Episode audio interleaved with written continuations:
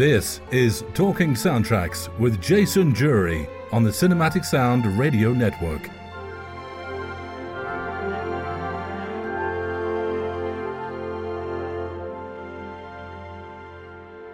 Hello again. My name is Jason Drury, and welcome once again to Talking Soundtracks.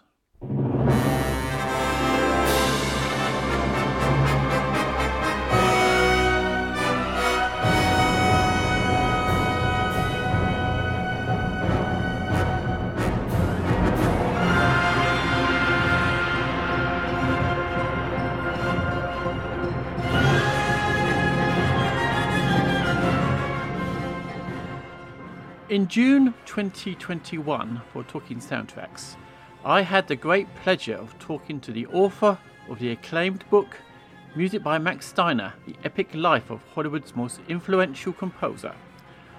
Four times Emmy nominated journalist, writer, and producer of over 200 documentaries about music and cinema, Stephen C. Smith, via Zoom at his home in Southern California.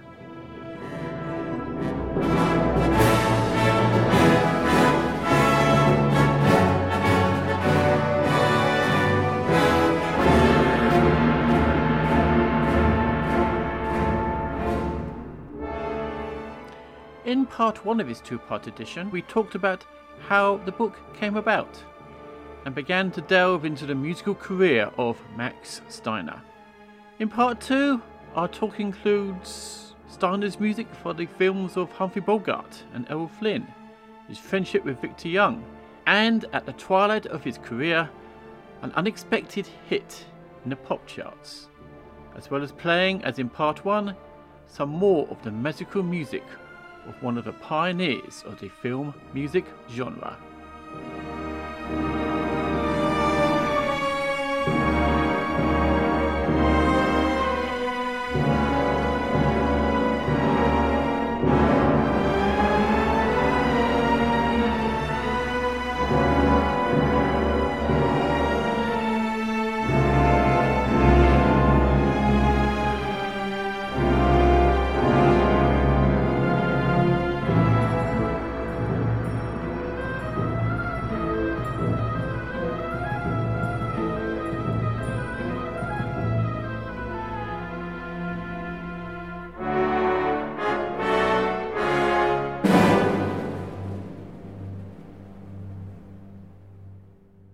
Now, Max Steiner started his career at RKO, and at the other side of town there was a certain Erich Wolfgang Korngold at Warner Brothers, and these two, reading your book, started to have a kind of friendly rivalry.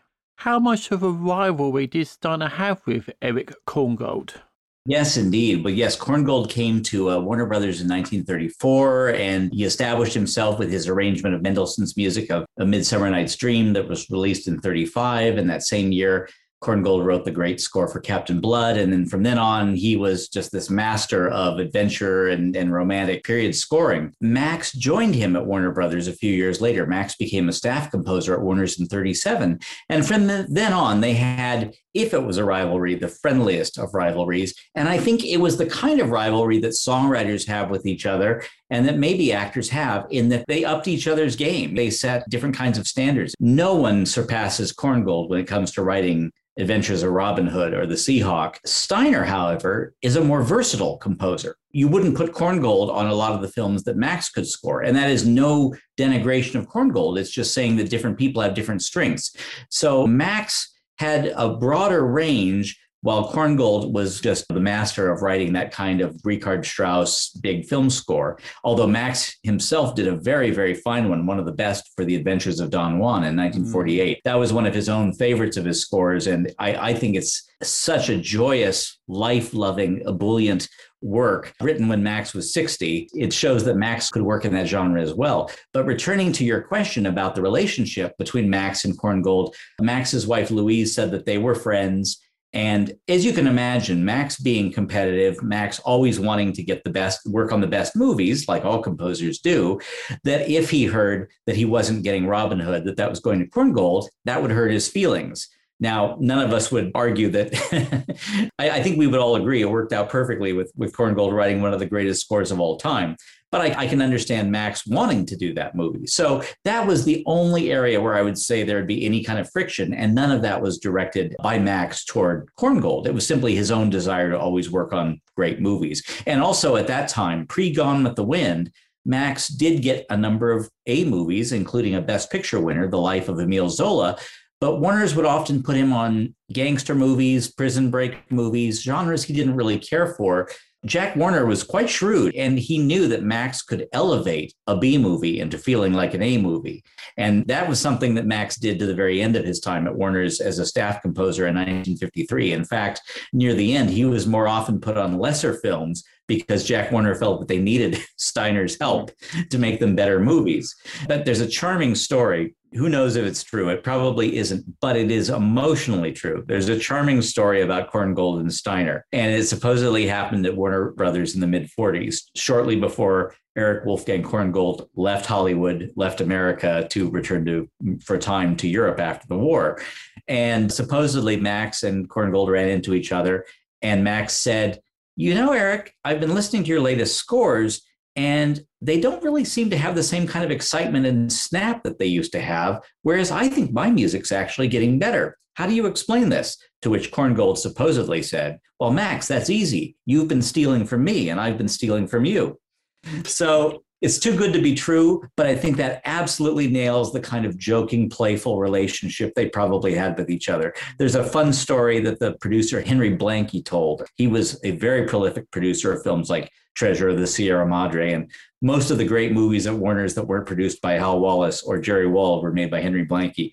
And I found in, in his archives, Henry Blanke told a great story that one day Korngold opened his office door listening to some other music coming from somewhere. And he said, I wish people would stop stealing from me. Why don't they steal from the person I steal from, Richard Strauss?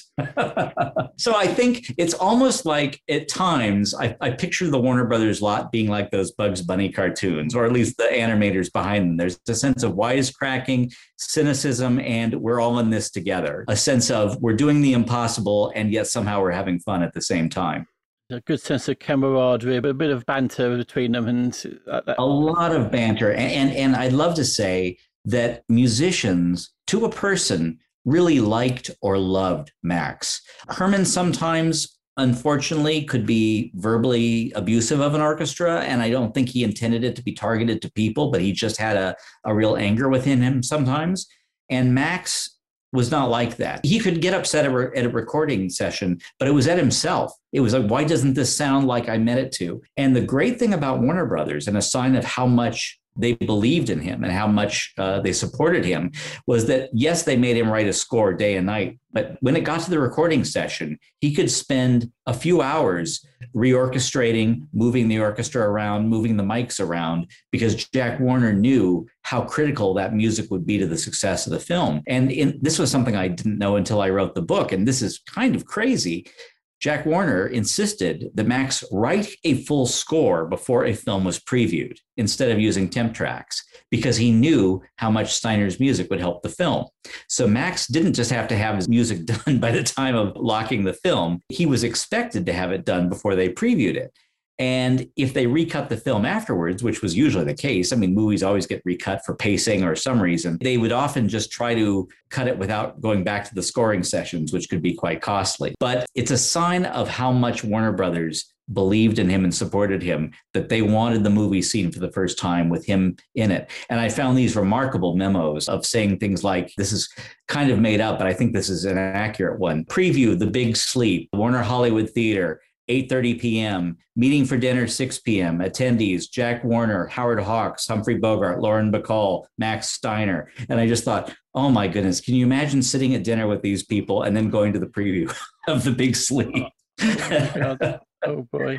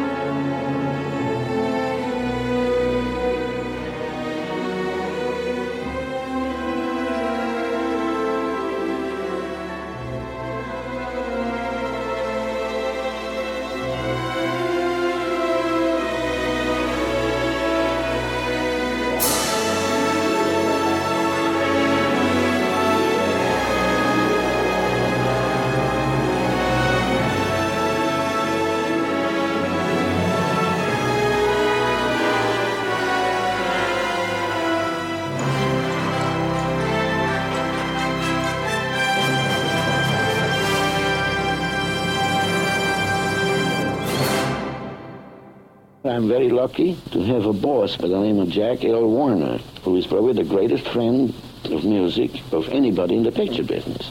I asked him one day, I says, boss, how much music you want in this picture? And he says, Max, for me, you can start on the first frame and finish at the end. Another one of the great relationships, I think, in his film canon was with Humphrey Bogart, particularly for films like Casablanca, The Treasure of the Sierra Madre, and The Big Sleep. How important was Steiner's music to making the career of Humphrey Bogart? Well, uh, I think Bogart made himself a star on his own because the Maltese Falcon and High Sierra were the first big turning points where, where Warner Brothers had faith in him, and Max did not score those. But I think that in solidifying Bogart's image as a romantic hero with Casablanca, Max unquestionably plays a role in that. And I was very fortunate as a biographer in that the three best known Max Steiner movies, King Kong, Casablanca, and Gone with the Wind, all have tremendously dramatic creation stories. You know, King Kong and Gone with the Wind, as we've discussed, were created under the greatest pressure imaginable. I mean, metaphorically and almost literally, the roof was falling in on the studios while those were being done. And Casablanca has its own share of drama uh, because Max hated the song as time goes by. and, and I'll let that sink in for a moment while everyone asks themselves, how could any sane person hate the song as time goes by? The song as time goes by was not written for Casablanca. It was written for a very short lived Broadway show in the 1930s by the composer Herman Hupfeld. And the song, although recorded by Rudy Vallee, was pretty much forgotten after that musical came out and that record was made. The play that Casablanca is based on, it mentions the song as time goes by because one of the playwrights of that play loved that song, a forgotten song.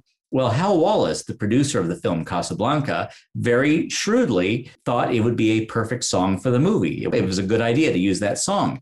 Normally, Max was absolutely fine with incorporating pop music melodies and other themes into his scores. He did it brilliantly in, in Gone with the Wind. I mean, when he had to use a lot of Stephen Foster or martial music, he found ways to make it work and sound like his own music. Or if Warner's had a hit song for a movie that they wanted to promote, he was almost always completely on board.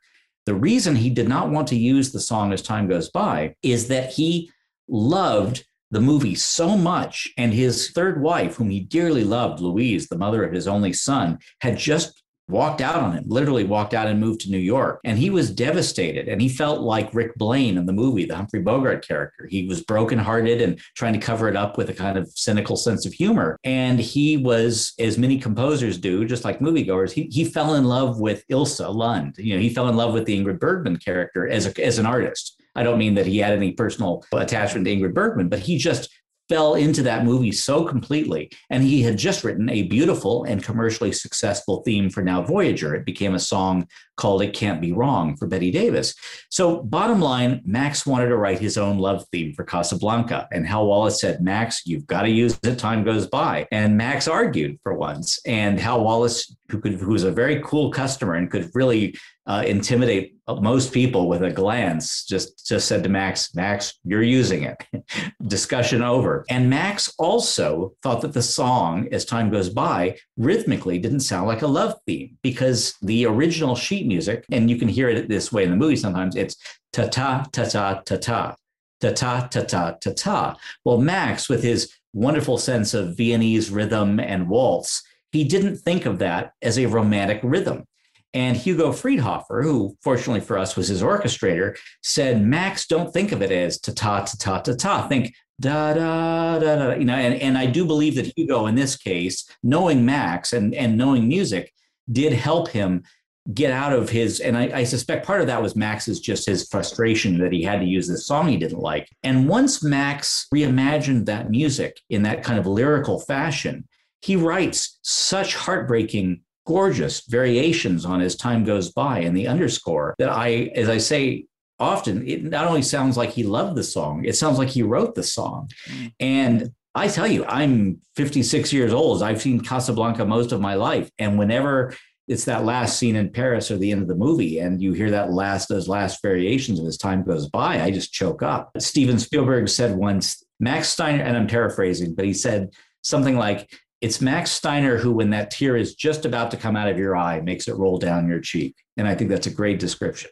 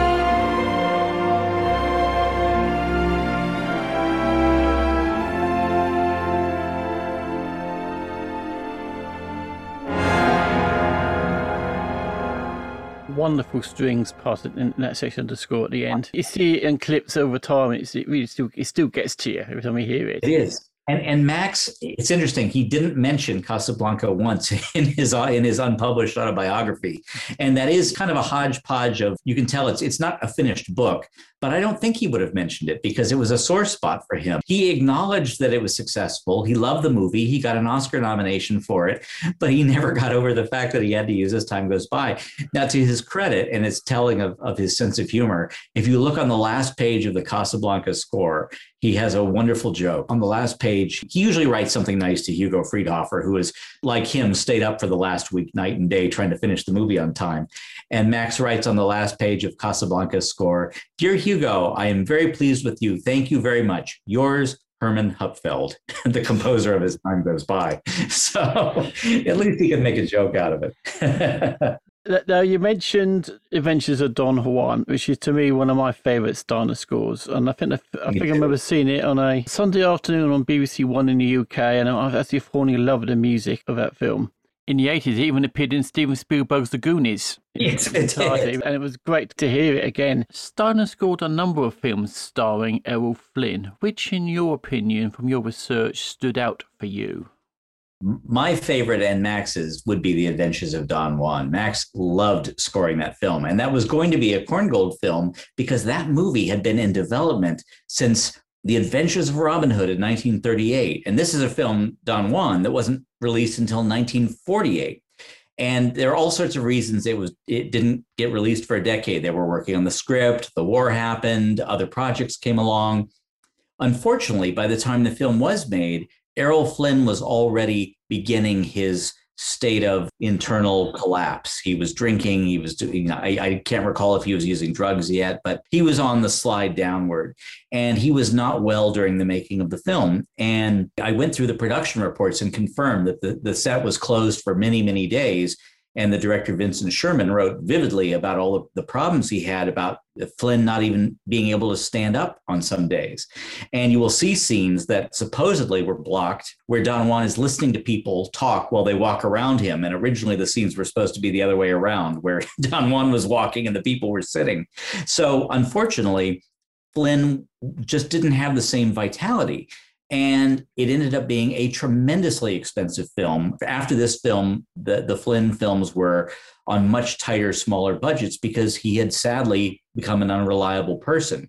Well, that made the music all the more important. And Max, who was something of a Don Juan in real life, I mean, he'd been a romantic all his life and, and had a colorful series of romances in his early life. I think that at 60, with health issues, with tons of financial problems, which we haven't even talked about, but we can set aside, with tons of, of problems in the real world, the chance to be Don Juan, to go into the mind of Errol Flynn as Don Juan, so inspired him. And he loved Spanish music and he loved that Spanish and Latin dance forms. So he was really invigorated. I mean, he was already writing brilliant scores around this time. This is the time of Treasure of the Sierra Madre and, and, and Johnny Belinda and Key Largo. But he really excelled with Don Juan.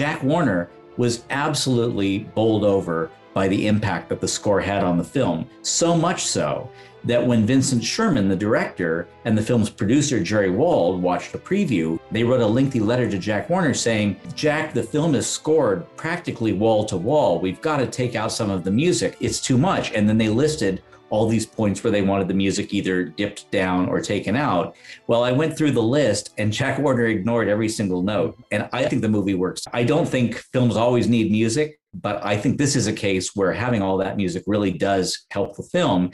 And Max wanted to let the final big sword fight with the famous leap down the stairs, not done by Errol Flynn, by a stuntman, but the most athletic final sword fight with the main villain. He wanted that to be unscored. And after the preview, with all that music, the only note Jack Warner had was, I want you to score that final sword fight. So it wasn't taking out the music, it was adding more. And Max thought that was not a good choice, but of course he did what the boss ordered.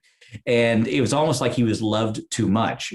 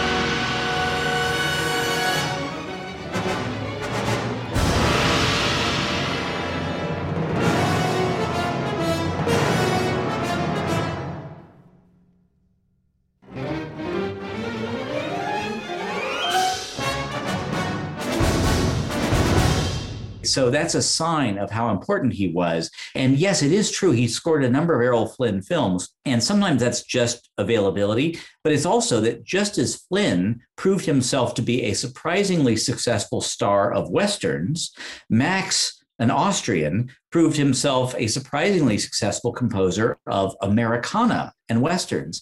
And one of his most beautiful scores is not for a Western, but is certainly Americana, The Adventures of Mark Twain. And I think that score is a real masterpiece that should be played every 4th of July. Max did a beautiful concert suite of it that's about 10 minutes long. And it's beautiful, beautiful, beautiful Americana. And in that same way, they sometimes say that outsiders to a country can see it better, you know, like the British film director working in America or vice versa. I think that Max, with his romanticized view of America and the and the lore of the American West, could write those great Western scores that he did for films like The Searchers, for Dodge City, not a great Western, but a great score. And so I think once Jack Warner saw how well Max worked in that genre and that Flynn worked well in that genre, they were often paired together because it worked.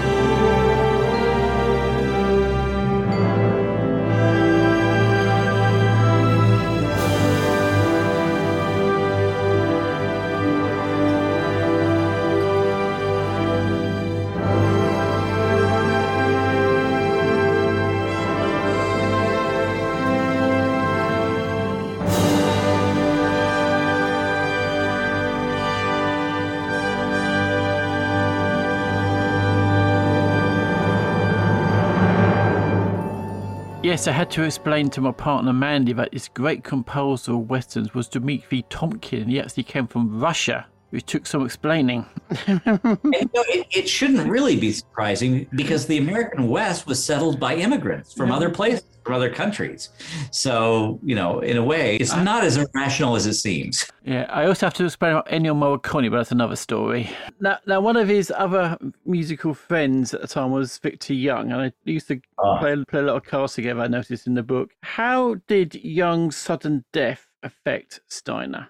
Victor Young's death in 1957 was something that really deeply hurt Max because Victor Young was his closest friend. Max was such a warm and giving person that he was very, very friendly with lots of people, but he only probably let a few people really closely inside. Of the composers in Hollywood, Victor Young was that person.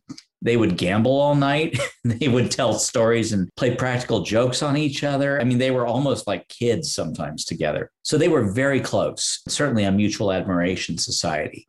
And unfortunately, they had had not a falling out exactly, but Max had hit hard times in the 1950s. He was laid off by Warner Brothers when he turned 65 because he was too expensive and television was really cutting into the success of movies for a while. His contract wasn't renewed. You can imagine when you're 65 years old and he was losing his eyesight, something he tried to conceal, but people knew. And Hollywood then just like now is a town of gossip and hey did you hear about this? So that i have no doubt other composers were saying hey don't hire max steiner. He, he can't even see anymore. So max was facing a lot of headwind getting good jobs after he left warner brothers. He loved victor young dearly but when david o. Selznick hired victor young to work on a television program with him and won an emmy max who owed a fortune to the IRS and many, many other people by then and was in desperate financial debt. He went through just a moment of hurt and jealousy that Victor Young was working on that. And I, I don't know that he ever said anything to Victor. He, they just didn't talk for a little while. Well, that's when Victor Young died. And Max loved him so much that the way he kind of tried to have a closure to their friendship and maybe even just get over his guilt over a moment's jealousy was that Victor Young had just started to score a film. He'd written a song for it called China Gate, a Sam Fuller film. He'd written a song and sketched out just a couple of themes. Max and someone else wrote the complete score, and Max took no money for it, and he had the money go to Victor Young's widow. And the credit on the film, which I'm sure Max wrote, it's the most, maybe the most unusual music credit you will ever see I believe it says music by Victor Young, extended by his old friend Max Steiner. Yeah, a composer who died way too young, if you pardon the pun.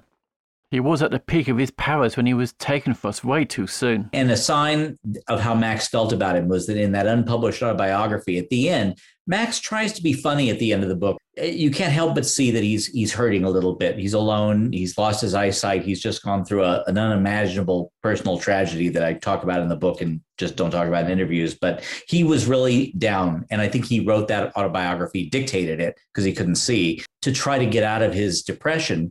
And so there's kind of a sense of melancholy even running through some of the jokes. And near the end of the book, really the last pages, I think he says, "I'm thinking of having a sign." At Forest Lawn, a famous uh, cemetery out here, a sign put up that says coming attraction Max Steiner. And then in a more poignant line, he says, I've asked my wife, my little mama, to put in a pack of cards with me in case I see Victor Young.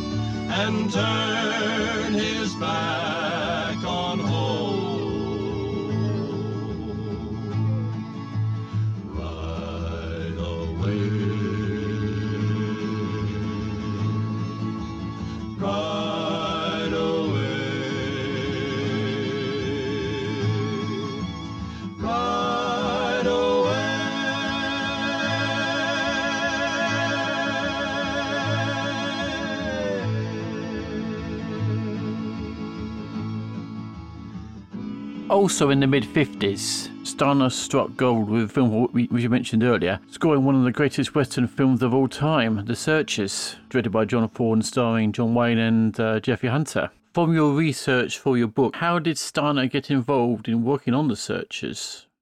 Yeah, the, the, Searchers is for me the last masterpiece of a score that Max Steiner wrote. He scored it in 1955, which would make him 67 years old. And he had barely worked for a year, and he didn't work for a year after. And the reason he got the Searchers was because it was produced by Merian C. Cooper, his old friend who produced King Kong. Earlier, Cooper had produced the film This is Cinerama, that really introduced the oh, widescreen process of the 50s. And Max did it sort of under the table for no money as a mm. favor to Cooper because he he was fully committed to Warner Brothers, but he just couldn't let his friend down. So he wrote what music he had time to do, and he oversaw and edited all the other music written by the other composers that he was hiring. So he he ran it like a musical director and took no money for it, which is just again, it shows his generosity and if I may say kind of his foolishness given how much money he owed at the time. Because because that movie was one of the most successful films of its time. But that's Max. He did it for a friend. Well, Cooper returned the favor. A few years later, Cooper produced the film The Searchers, which we rightly think of as a John Ford Western. And you would think that John Ford might want to work with Steiner because Steiner had scored two earlier John Ford films, The Informer, which won both Ford and Steiner an Oscar, and a wonderful film less known now called The Lost Patrol. But Ford's feelings about film music were ambivalent, let's say. He he liked folk themes and sometimes he liked orchestral scoring, and Ford absolutely loved the score for The Informer which is a very orchestral score. But sometimes he didn't want an orchestral big score for his films. And from what we know, Ford felt that Steiner's score for The Searchers was, let's put it this way, it was bigger than the music that Ford heard in his imagination. To, I think, you and me, Jason, and many others, it's perfect for the movie. I mean, that movie is an epic, and the score is perfectly calibrated, I think, for the film. It's intimate at times. Max does an amazing job incorporating several real life, actual folk songs of the period, and they're almost telling us in code a whole subtext of the story that's there through the songs that are being chose while he's writing brilliant original themes of his own. I think it's a masterpiece of a score.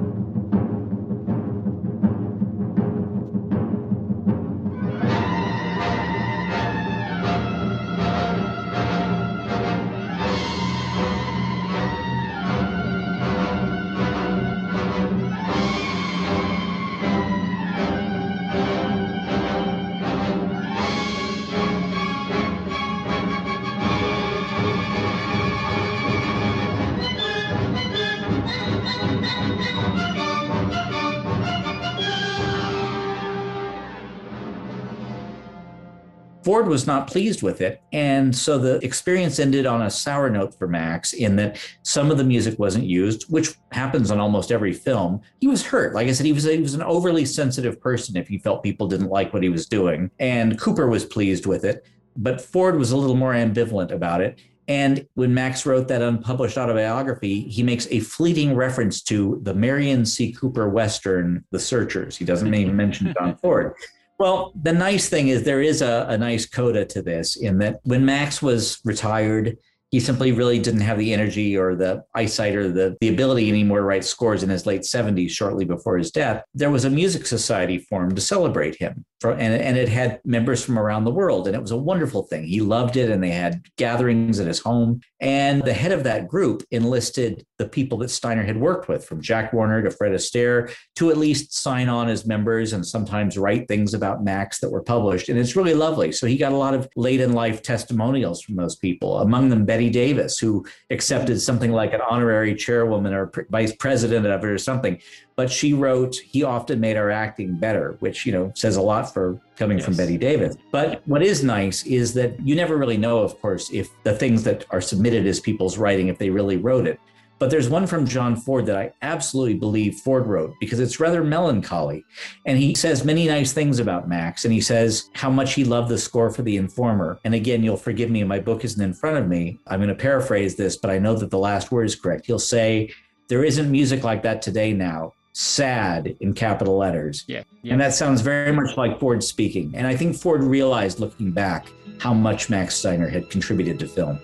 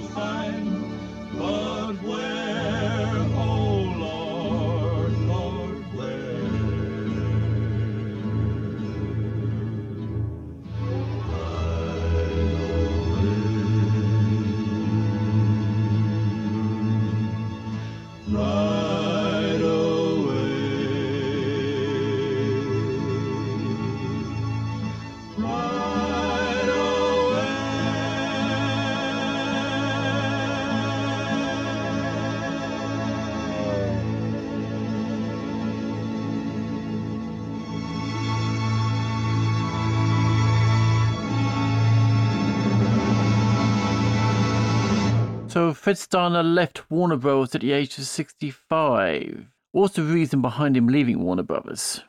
He was 65, and the good news is he learned within a year that it wasn't that Jack Warner didn't want to work with him. It was that Jack Warner didn't want to pay him what was probably the highest salary for a film composer on staff. Because and so what Warner did was just what people do now. He hired Steiner by the picture. And the number was a little low at first, but it crept up because Max, you know, wrote terrific scores. And Warner fell in love again with that Max Steiner sound. And of course, stereo comes along and the mm-hmm. scores sound even better in the mid 50s. And the great, great irony of Max's life, the, the thing that saved him was that he had an ambition from youth to be a successful songwriter. And you can only imagine working with Gershwin and Irving Berlin and Jerome Kern and being the facilitator, the conductor, and orchestrator of the greatest American songs, arguably, of the 20th century, or at least of the first half of the 20th century, Max wanted to be a great songwriter. He also wanted a hit for the money because he spent so much more than he made and that's saying something because he made the equivalent of millions and he spent even more. He just was a terrible money manager and he hired bad money managers. He was far from alone in this. And boy, once you're in trouble with the government and taxes, it just grows like a tornado. So there was an almost unimaginable mountain of debt that he faced by the age of 70 that you would think he could never get out from under. Well, at age 71, he's asked to score as a freelancer this movie, A Summer Place. And the film has two different couples, two different romantic couples, an older one and then teenagers. And for the film, Max writes this kind of pastiche of 50s pop rock ballad that became a theme from Summer Place for this famous triplet uh, figure. Well, Max, for once, was not trying to write a hit song. And apparently he wrote this in minutes, which I believe. He, he started with the triplet figure that's in everything like Blueberry Hill to, you know, all those other songs. And then being a Max Steiner, he probably just wrote those simple top notes over it, that's the kind of dreamy cloud like melody over it. And it was recorded by, they used to call an easy listening conductor, uh, Percy Faith, in an arrangement that is essentially identical to the one that's in the film. And at first, nothing happened because the movie hadn't come out yet. The record came out. The movie was a huge hit. People bought the record it became one of the best selling records of the second half of the 20th century. And Billboard magazine listed it as the most successful rock instrumental of the early rock and roll era. It made millions. It won the Grammy for Record of the Year over records by Elvis, Sinatra, Ella Fitzgerald, and Ray Charles it was just the, the biggest thing. And it made Max so much money that even he was financially secure and well off for the rest of his life. I, I love that, that at age 71, this Austrian symphonic composer accidentally writes the hit he's needed his whole life, gets himself out of financial jail, if you will, achieves the seemingly impossible and, and secures his future.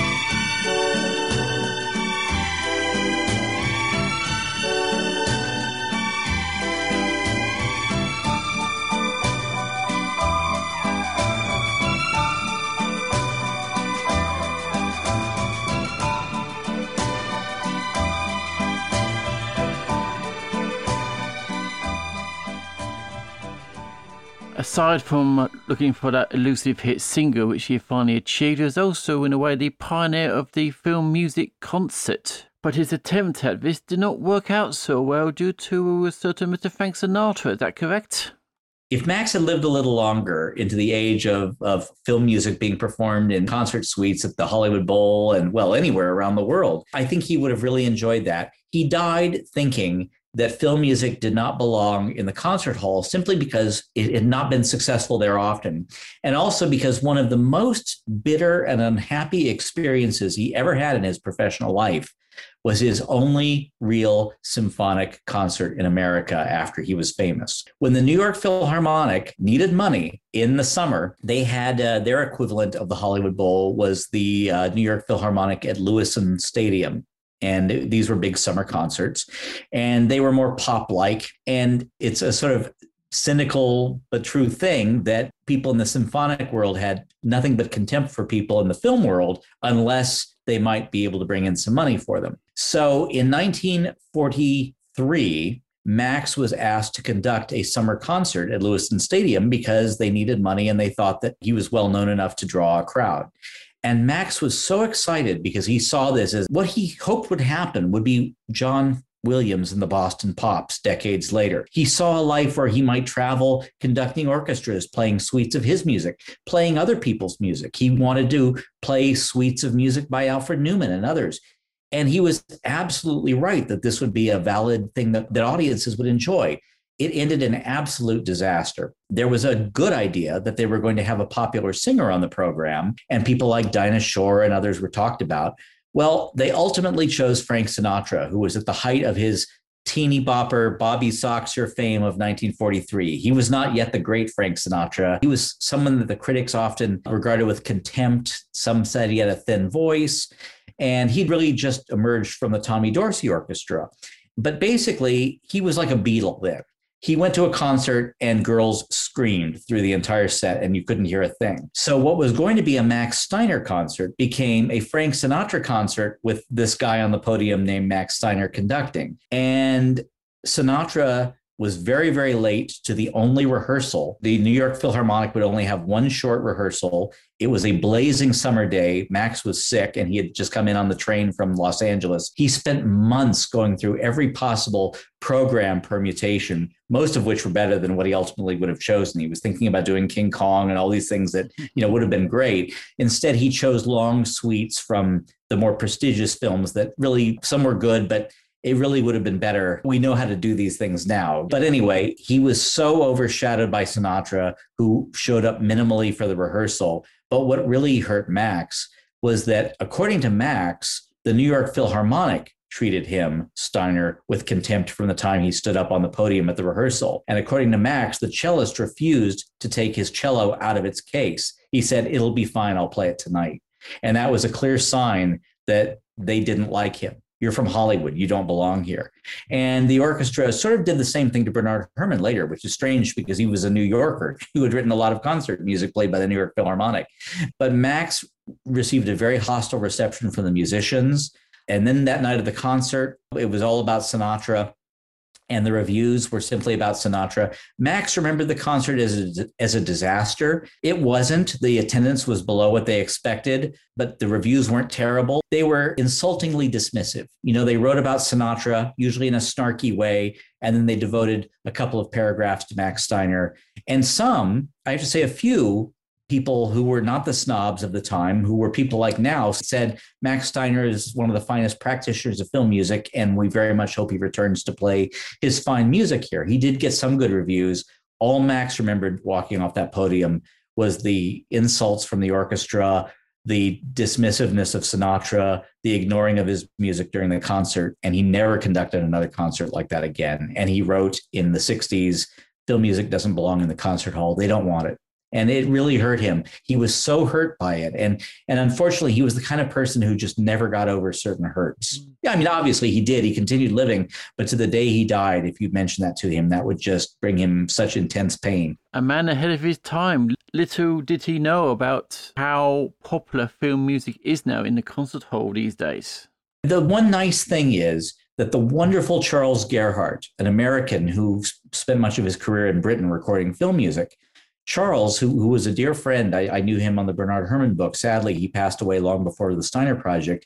But Charles sought out Max and started recording suites of Max's music for Reader's Digest. And some of that music was later released as part of the RCA series of classic film score series. So Max got an inkling that young people cared and were playing his music. And one of the most touching gestures was a surprise for him in 1968. He had championed a young Elmer Bernstein, whom he did not know. And Elmer Bernstein, who spoke at Max's memorial after his death, Elmer said that he realized that Max was recommending him, even though Max didn't know Elmer, but he just Max knew that Elmer Bernstein was a very, very gifted young man who should get help. Well, flash forward to 1968, I believe it was 68 or 67, Elmer Bernstein was conducting the orchestra at the Oscars, and he decided to open the show with a tribute to Max Steiner, since Steiner had done so much for film music. So Max was greeted by a suite of, you know, Elmer conducting themes from, I believe it was Gone with the Wind, Now Voyager, his Oscar nominated score for Battle Cry and A Summer Place, I believe, are the themes that were played. So there were some nice honors of, of Steiner at the end, but nothing like what he should have gotten, you know, nothing like he has today.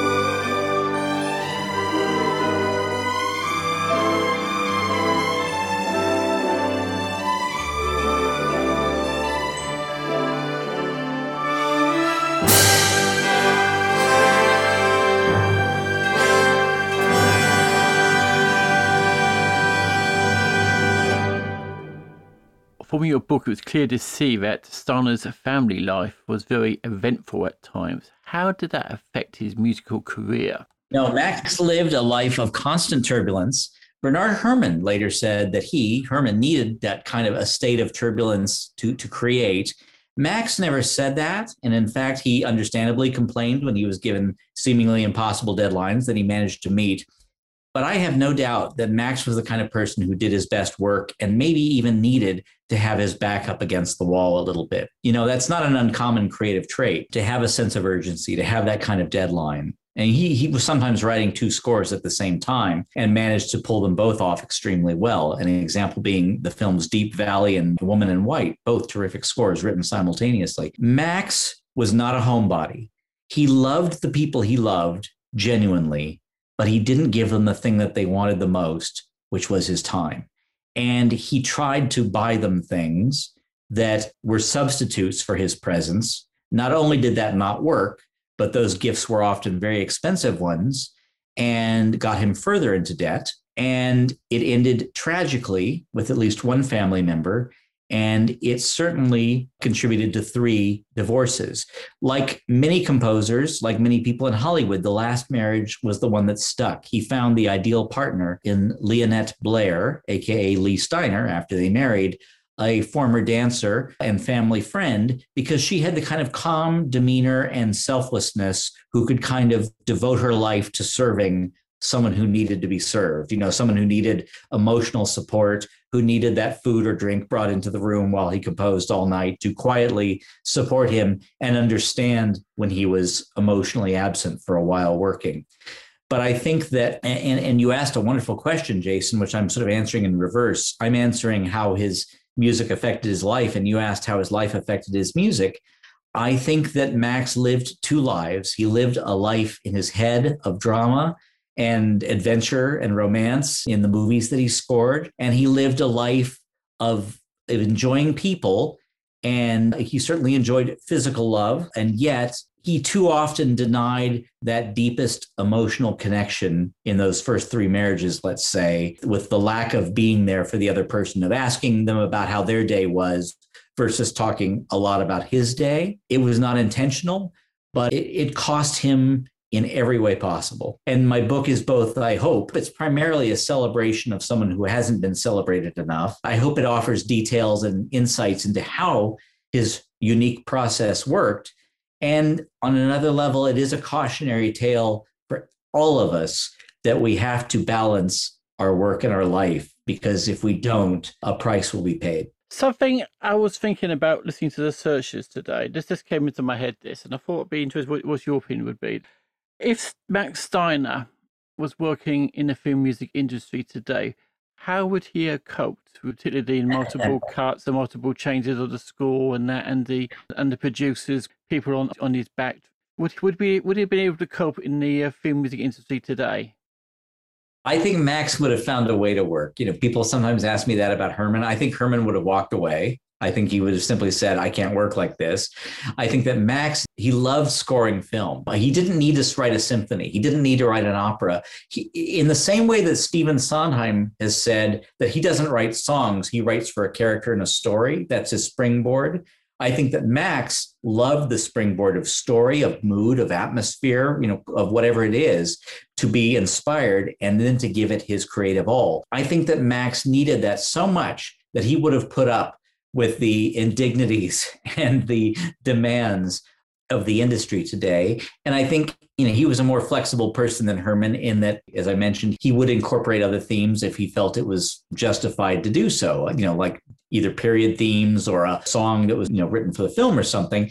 However, he got a preview of what things were going to be like near the end of his life because he had the opportunity to write for television. Warner TV, like everybody else, Warner Brothers finally decided if we can't beat television, we better join it. And Warner Brothers started producing TV shows. And Max scored some shows like a series called Hawaiian Eye. Well, a summer place had just happened, which is to say, money was rolling in and there's another thing we haven't talked about. I don't know if you want to talk about the fact that Max plays a large role in, in why composers get royalties. I'll briefly say that starting with King Kong in 1933, he fought a 27 year battle, joined by many people along the way, but he initiated a 27 year battle to get royalties for composers that did not exist before him. And he's the reason composers get royalties today. Many other people fought that fight, but he initiated it and gathered people together in the 30s and 40s and was honored for it in the 50s. And they won in, right around the time that Summer Place hit big, around 1960. So that was another great income source because by then television just at the end of the 50s, TV started buying, they bought the RKO, the archive first. RKO was the first of the studios to sell to television. And so Max was getting royalties that he had fought for for 27 years. And so by the time TV came along and people were saying, we need this cue to be 27 seconds and we want it in three hours and give us this and give us that, and we don't care what you think, he could say, I don't need to do this. And he even said in interviews at the time, the music of television is, I love you, uh, hurry up and the hell with you, or something like that. He kind of flippantly wrote, he said there are three kind of moods in television. And he said they wanted like four different moods and 20 seconds of music. Who can do that? So he was financially secure enough that he could walk away. So I think that, and I forgive this lengthy answer, but I think that faced with what he did today, he would have to do a lot of emotional processing of all the irrational demands that he would get from people, or let's say the demands that he didn't think were valid, but he'd go through with it and find a way to make it work because Max Steiner always found a way to make it work. I'm sure he would. I know that, I think I remember reading that about Elmer Bernstein struggled towards the end of his career with the way film music was going with. I think it was the Wild Wild West and bringing his son to help him score it because he was very frustrated with all the different changes in the film's length and the reshoots and that. And so I'm wondering if Steiner would have had a similar problem because he was, it was, it's very rare these days. It is a shame that we have directors saying, here's the film, go and write your score. This is the perfect way. Yeah. It doesn't happen as much these days. This is a shame. No, it, it is. And, and, I'll say that Max was a wonderful collaborator. You know, I mean, he liked people's ideas very much. He asked people what they thought but he also had a strong point of view. So I think it was a nice you know, marriage, if you will, where he was open to people's ideas. But on some films, like at Warner's, I, I loved finding a letter from him once. Max was scoring a Western once at Warner Brothers, and everybody was busy doing something else. Leo Forbstein, the musical director, the producer of the movie, and Max wrote the entire score without any input from anyone. And I know this because he wrote this in a private letter.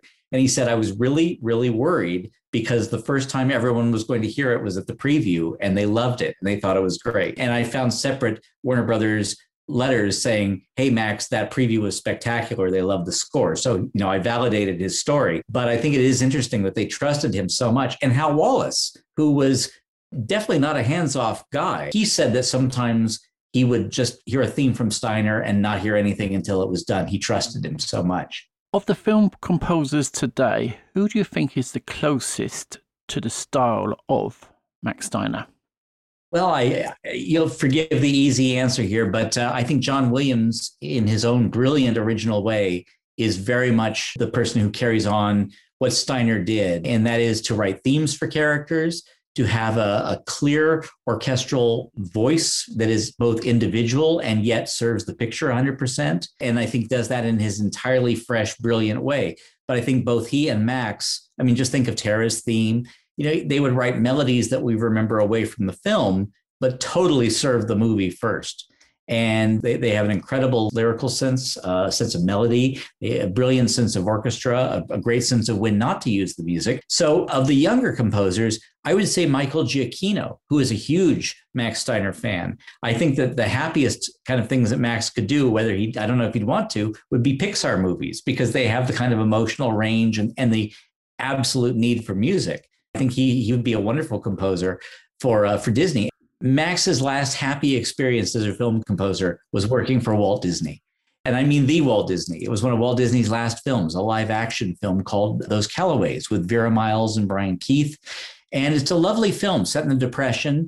And Max wrote a really beautiful, heartfelt score for it. And there is an, a correspondence that the great archivist James D'Arc found written to Walt Disney saying, Max Steiner has written a beautiful score. And there were notes after the preview saying, you know, this is the first film we've had in a while where people were remembering the music and humming the themes, you know, in the elevator as we were leaving. And they were so happy with it that that could have been the beginning of something nice. But sadly, that was the end of Max's career, and, and Disney passed away the following year.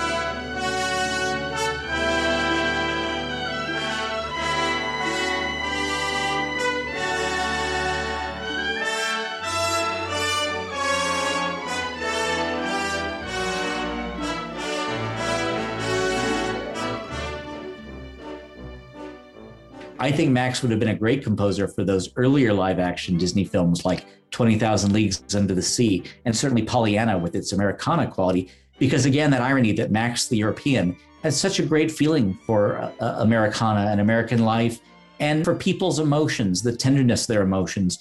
There's a, a film version of the, the Glass Menagerie with Jane Wyman that it's not shown due to rights issues. It's not a great movie, but Max wrote such a tender score for it that no less than Tennessee Williams, you know, the author of the play, The Glass Menagerie, sent Jack Warner letters saying what he was unhappy about, about changing the ending, giving it a typical movie happy ending that didn't fit. But then he said, the Max Steiner score is absolutely beautiful. And, and again, the quote is in my book, but said it, it absolutely captures the feeling of the play.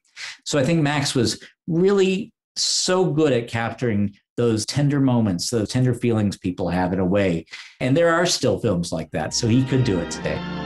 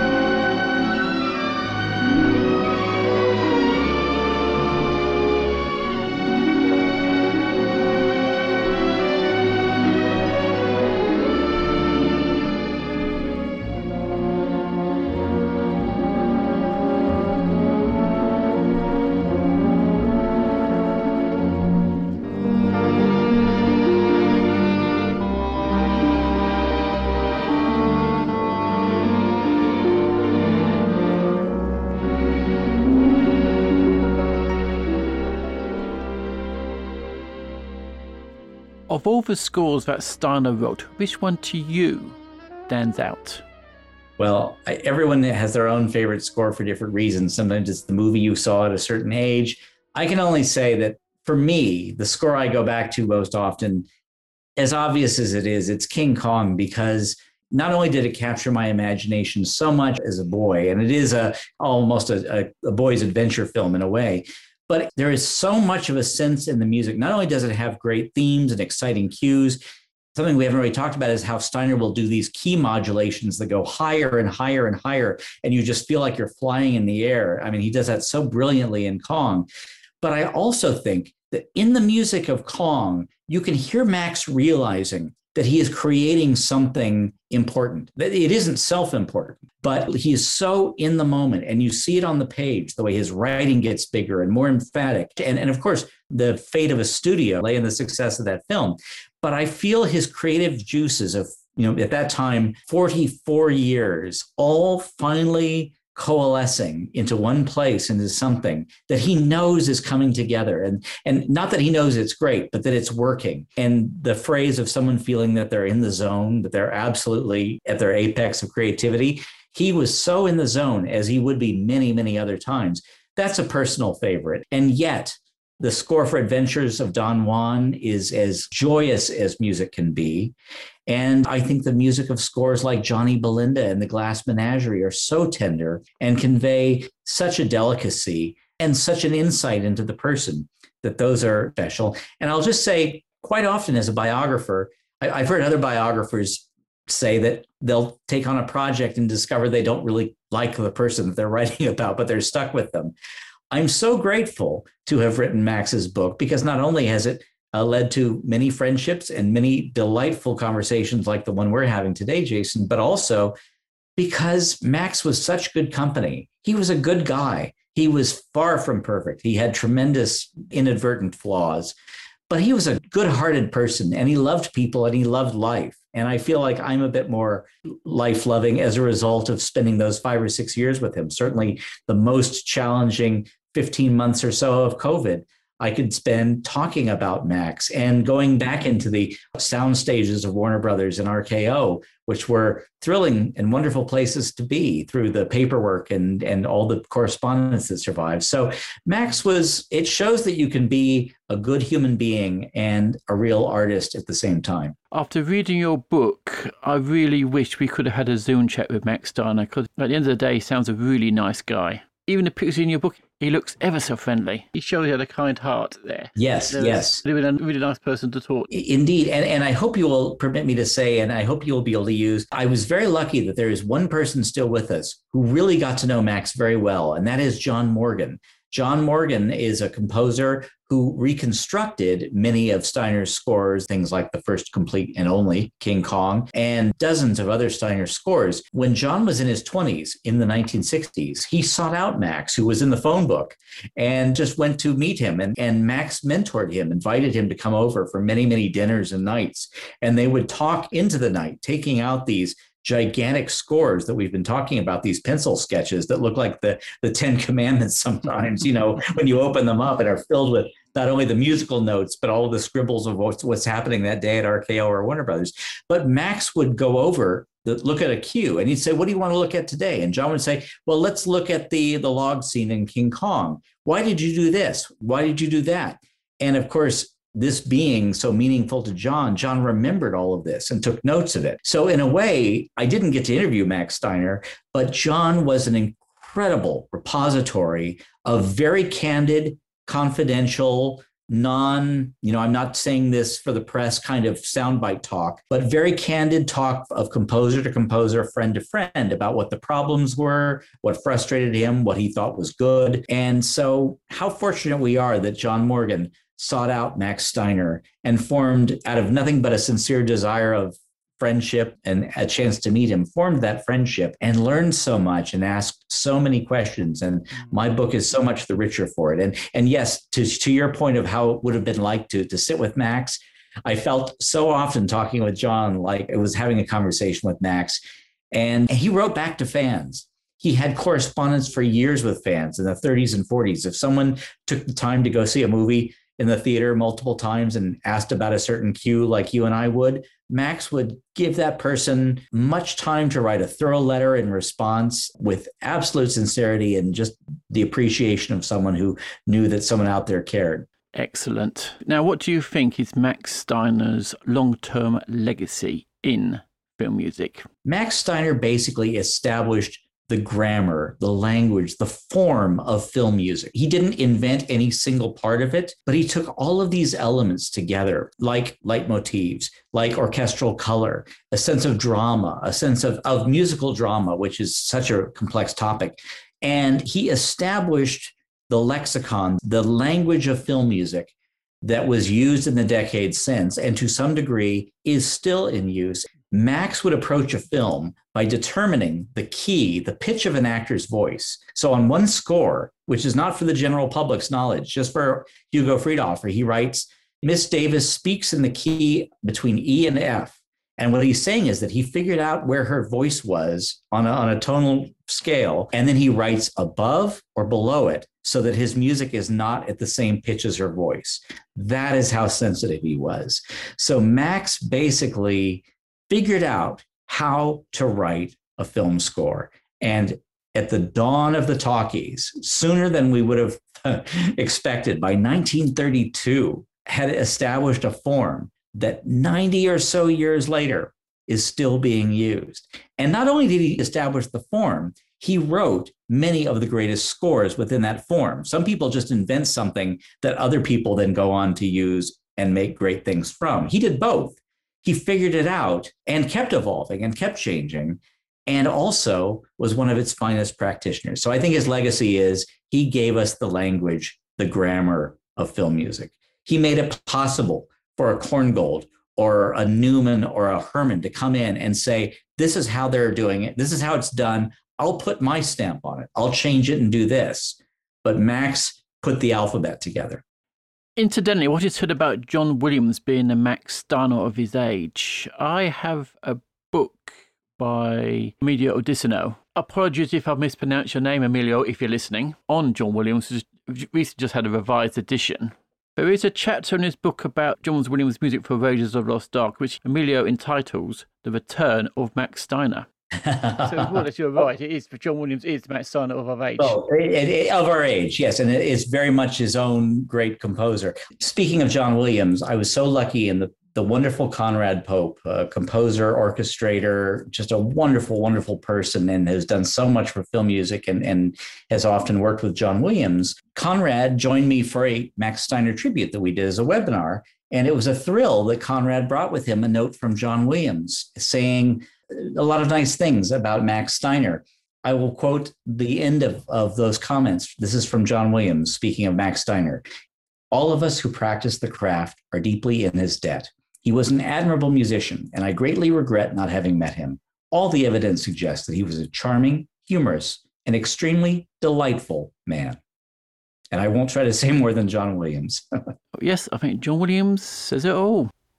Stephen C. Smith, it's been a real, real pleasure talking to you. Thank you very much for joining us on Talking Soundtracks. I do hope you have enjoyed both parts of my interview with Stephen C. Smith about his book, Music by Max Steiner The Epic Life of Hollywood's Most Influential Composer. A link to purchasing the book is on the webpage on the Cinematic Sound Radio website. And if you want to know more about the tracks of music we played on this part of the show, the music playlist is also on the same website, cinematicsound.net. I must also mention that the Talking Soundtracks theme was composed by David Cosina. I leave you with music once again from Steiner's all time classic score for the 1933 film King Kong. The cue is entitled Finale and is performed by the Moscow Symphony Orchestra, conducted by William Stromberg. My thanks once again to Stephen C. Smith for joining us on this two part edition of Talking Soundtracks. And until we meet again, from me, Jason Drury, is take care and happy listening.